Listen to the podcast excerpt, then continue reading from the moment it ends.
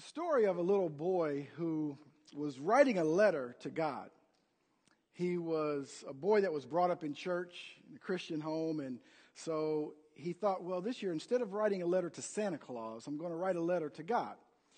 And uh, so he was writing his letter to God, and he wrote in his letter, God, I've been, I've been good for the, the last six months. And he wrote that down, and then he kind of stopped a little bit after that, and he reflected on that for a moment. And then he crossed out the six months, and he said, I've been good for three months, Lord. I've been good for the past three months. So he wrote that down, and he, he was going to write his letter to God with all of his requests. And uh, as he was writing further, he reflected on that a little bit, and he thought, well, you know, God knows all things. That's what my parents say, and that's what that guy who yells and screams uh, at church uh, says. And so uh, I better uh, let me let me cross that out again. So he crossed out three months, and he said, "Lord, I've been good for the past two weeks." And uh, he was going to put his request down. I've been good for the past two weeks, and uh, then he thought a little bit more. And so he said, okay, you know what? It's not working. So he got up from his table where he was writing his letter and he went over to the nativity scene that his parents had there in the living room, and he picked up the Virgin Mary from the nativity scene, and he took her and wrapped her in a towel and put her in his drawer. And then he came back to his table and he said, God, if you ever want to see your mother again,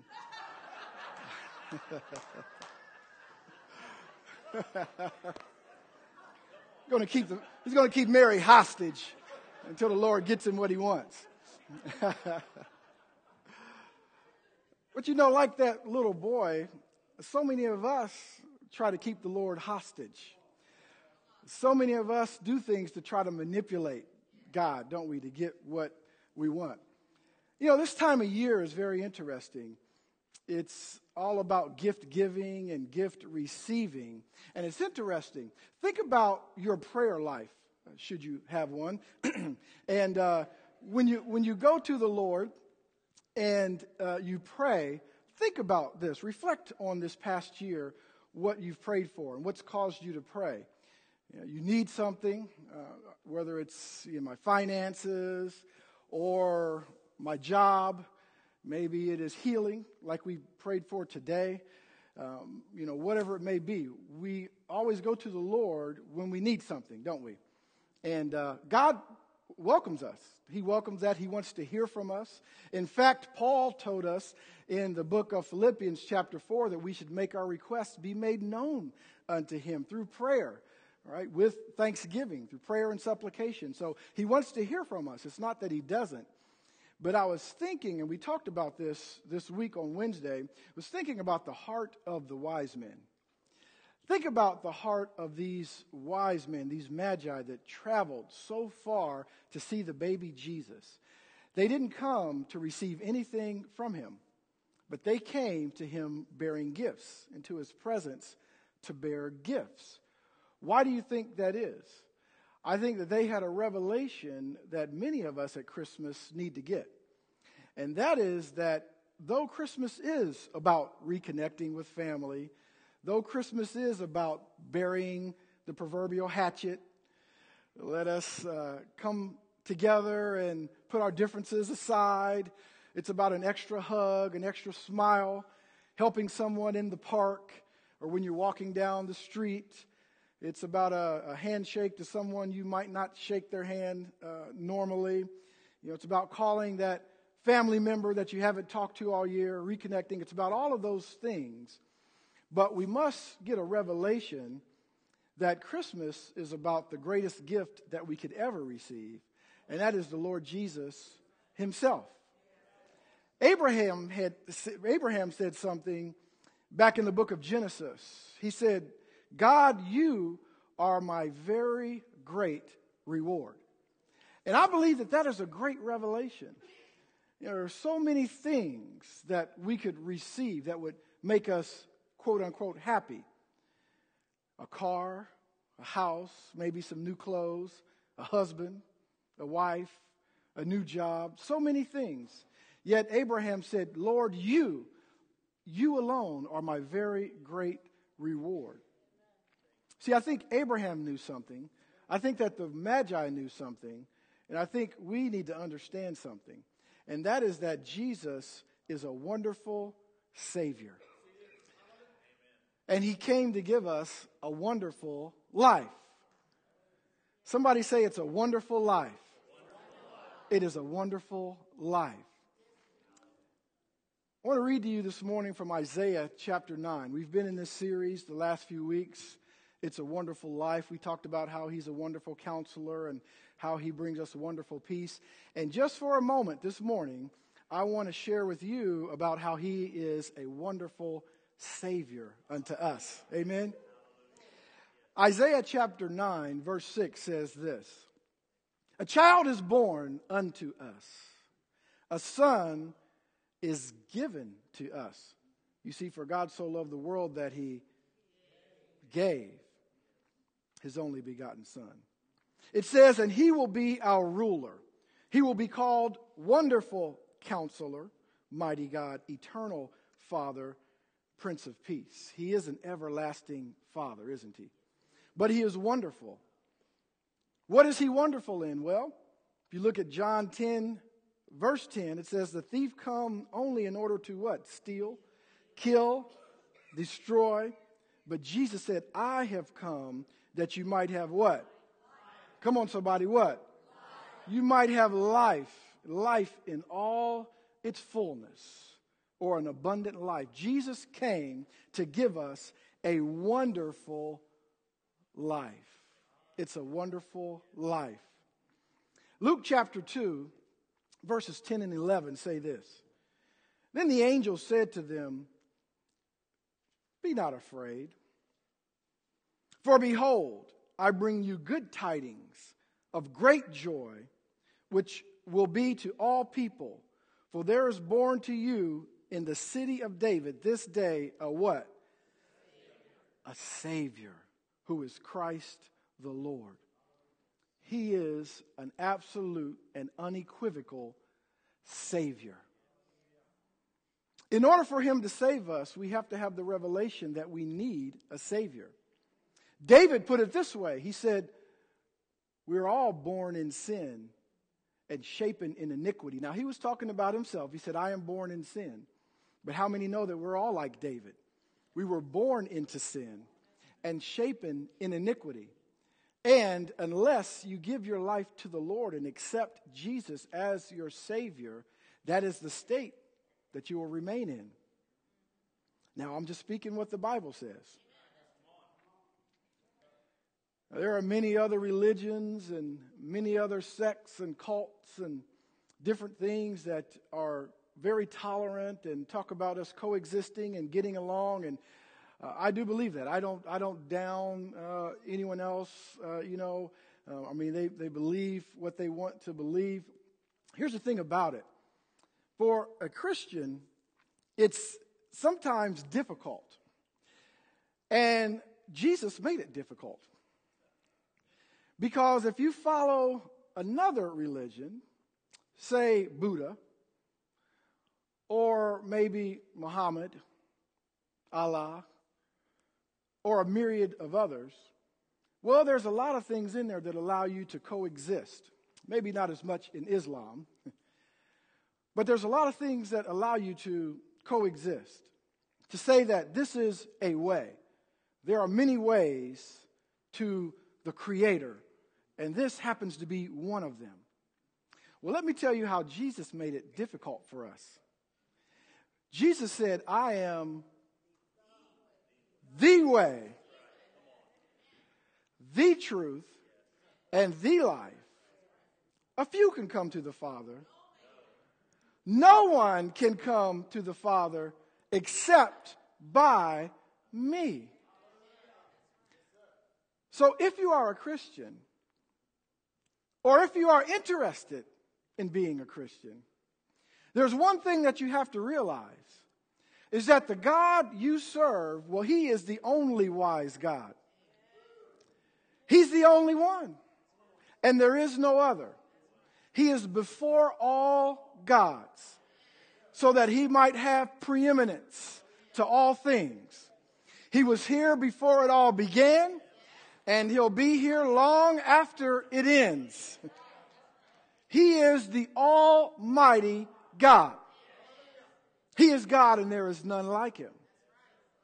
Now, some may say, well, boy, I mean, he talks like that and he doesn't leave any room, he doesn't leave any wiggle room. I mean, we can't, uh, you know, we can't coexist. Uh, you know, we can't uh, believe some of this and some of that. No, he doesn't leave any wiggle room. And some may say, well, I don't know about that. That doesn't sound quite right to me. But here's how it makes me feel I serve the baddest one. Not bad meaning bad, but bad meaning good. Come on. I mean, the one that I serve is before everybody. Uh, he's undefeated. Come on. And everything he says comes to pass. Now, I don't know about the God that you serve or someone else serves over here, but the God that I serve, uh, he never shrinks back. Come on. The God that I serve is before everything.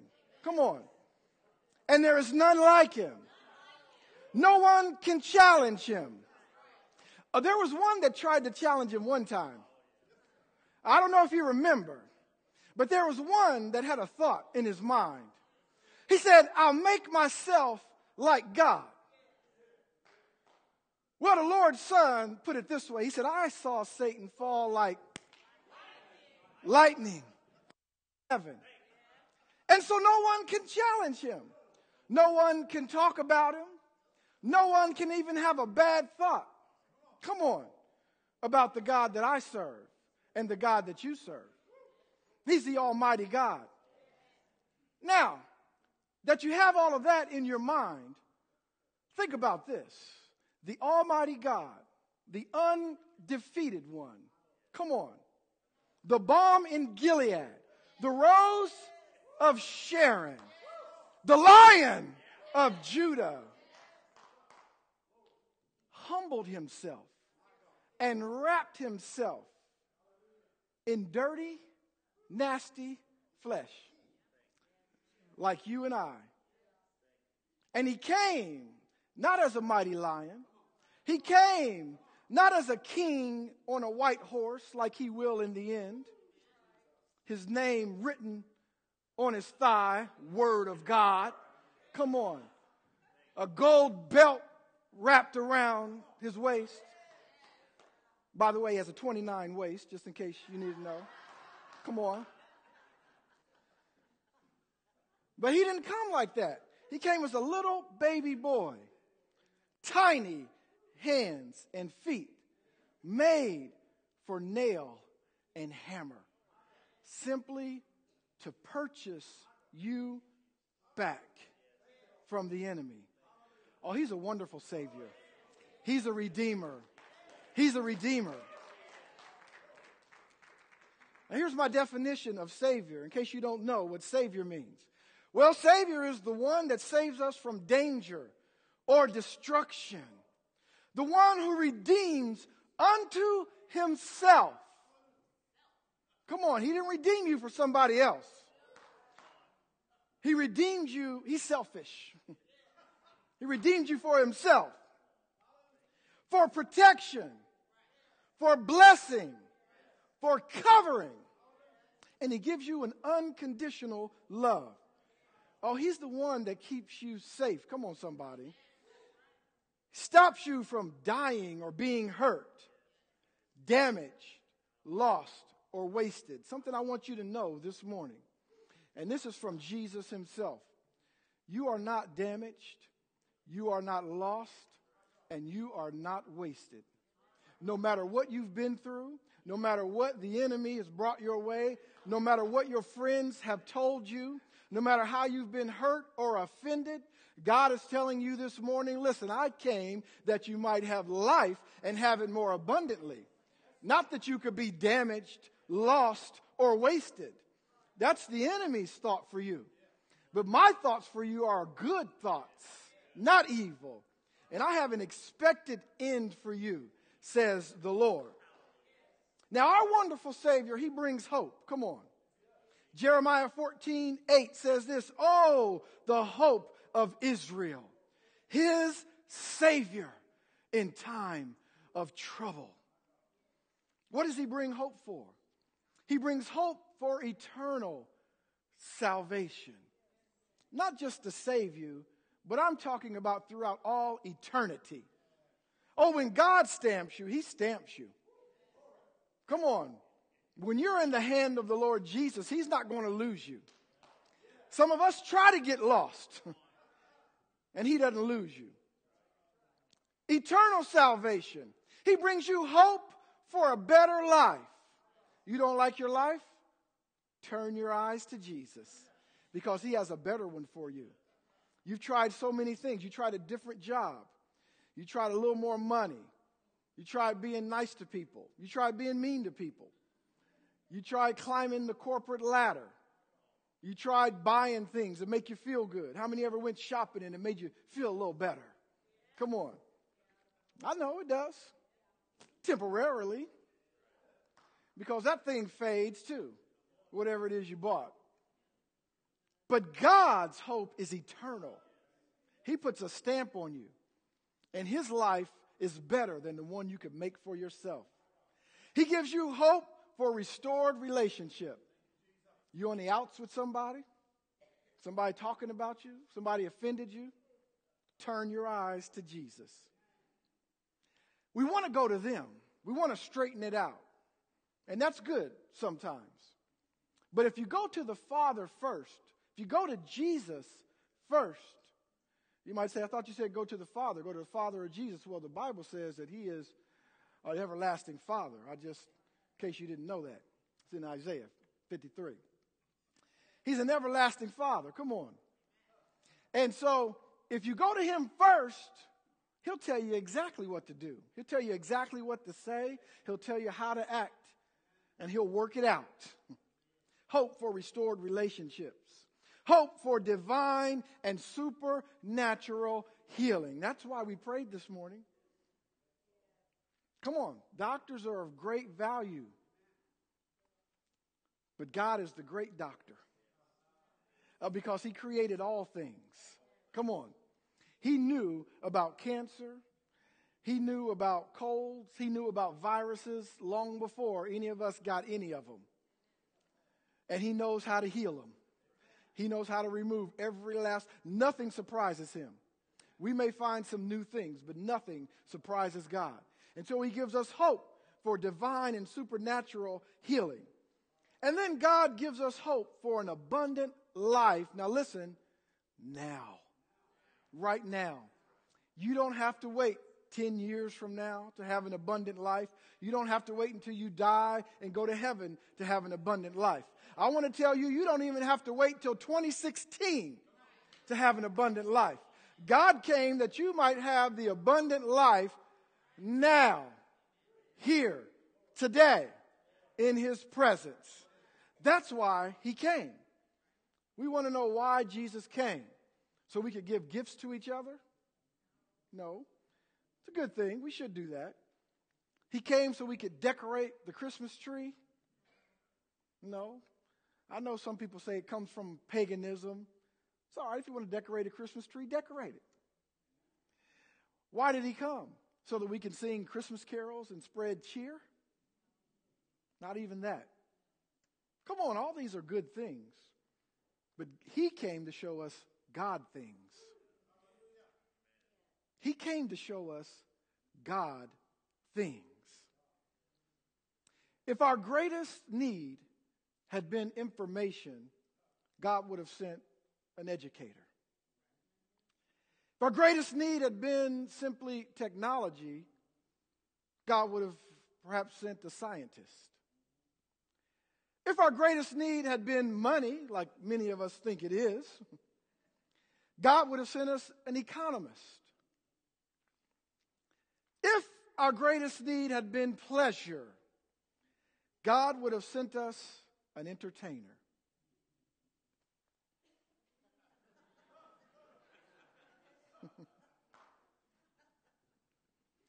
but our greatest need, folks, is forgiveness.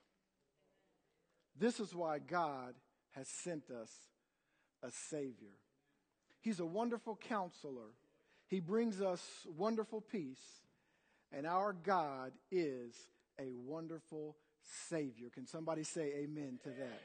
Amen. Hallelujah.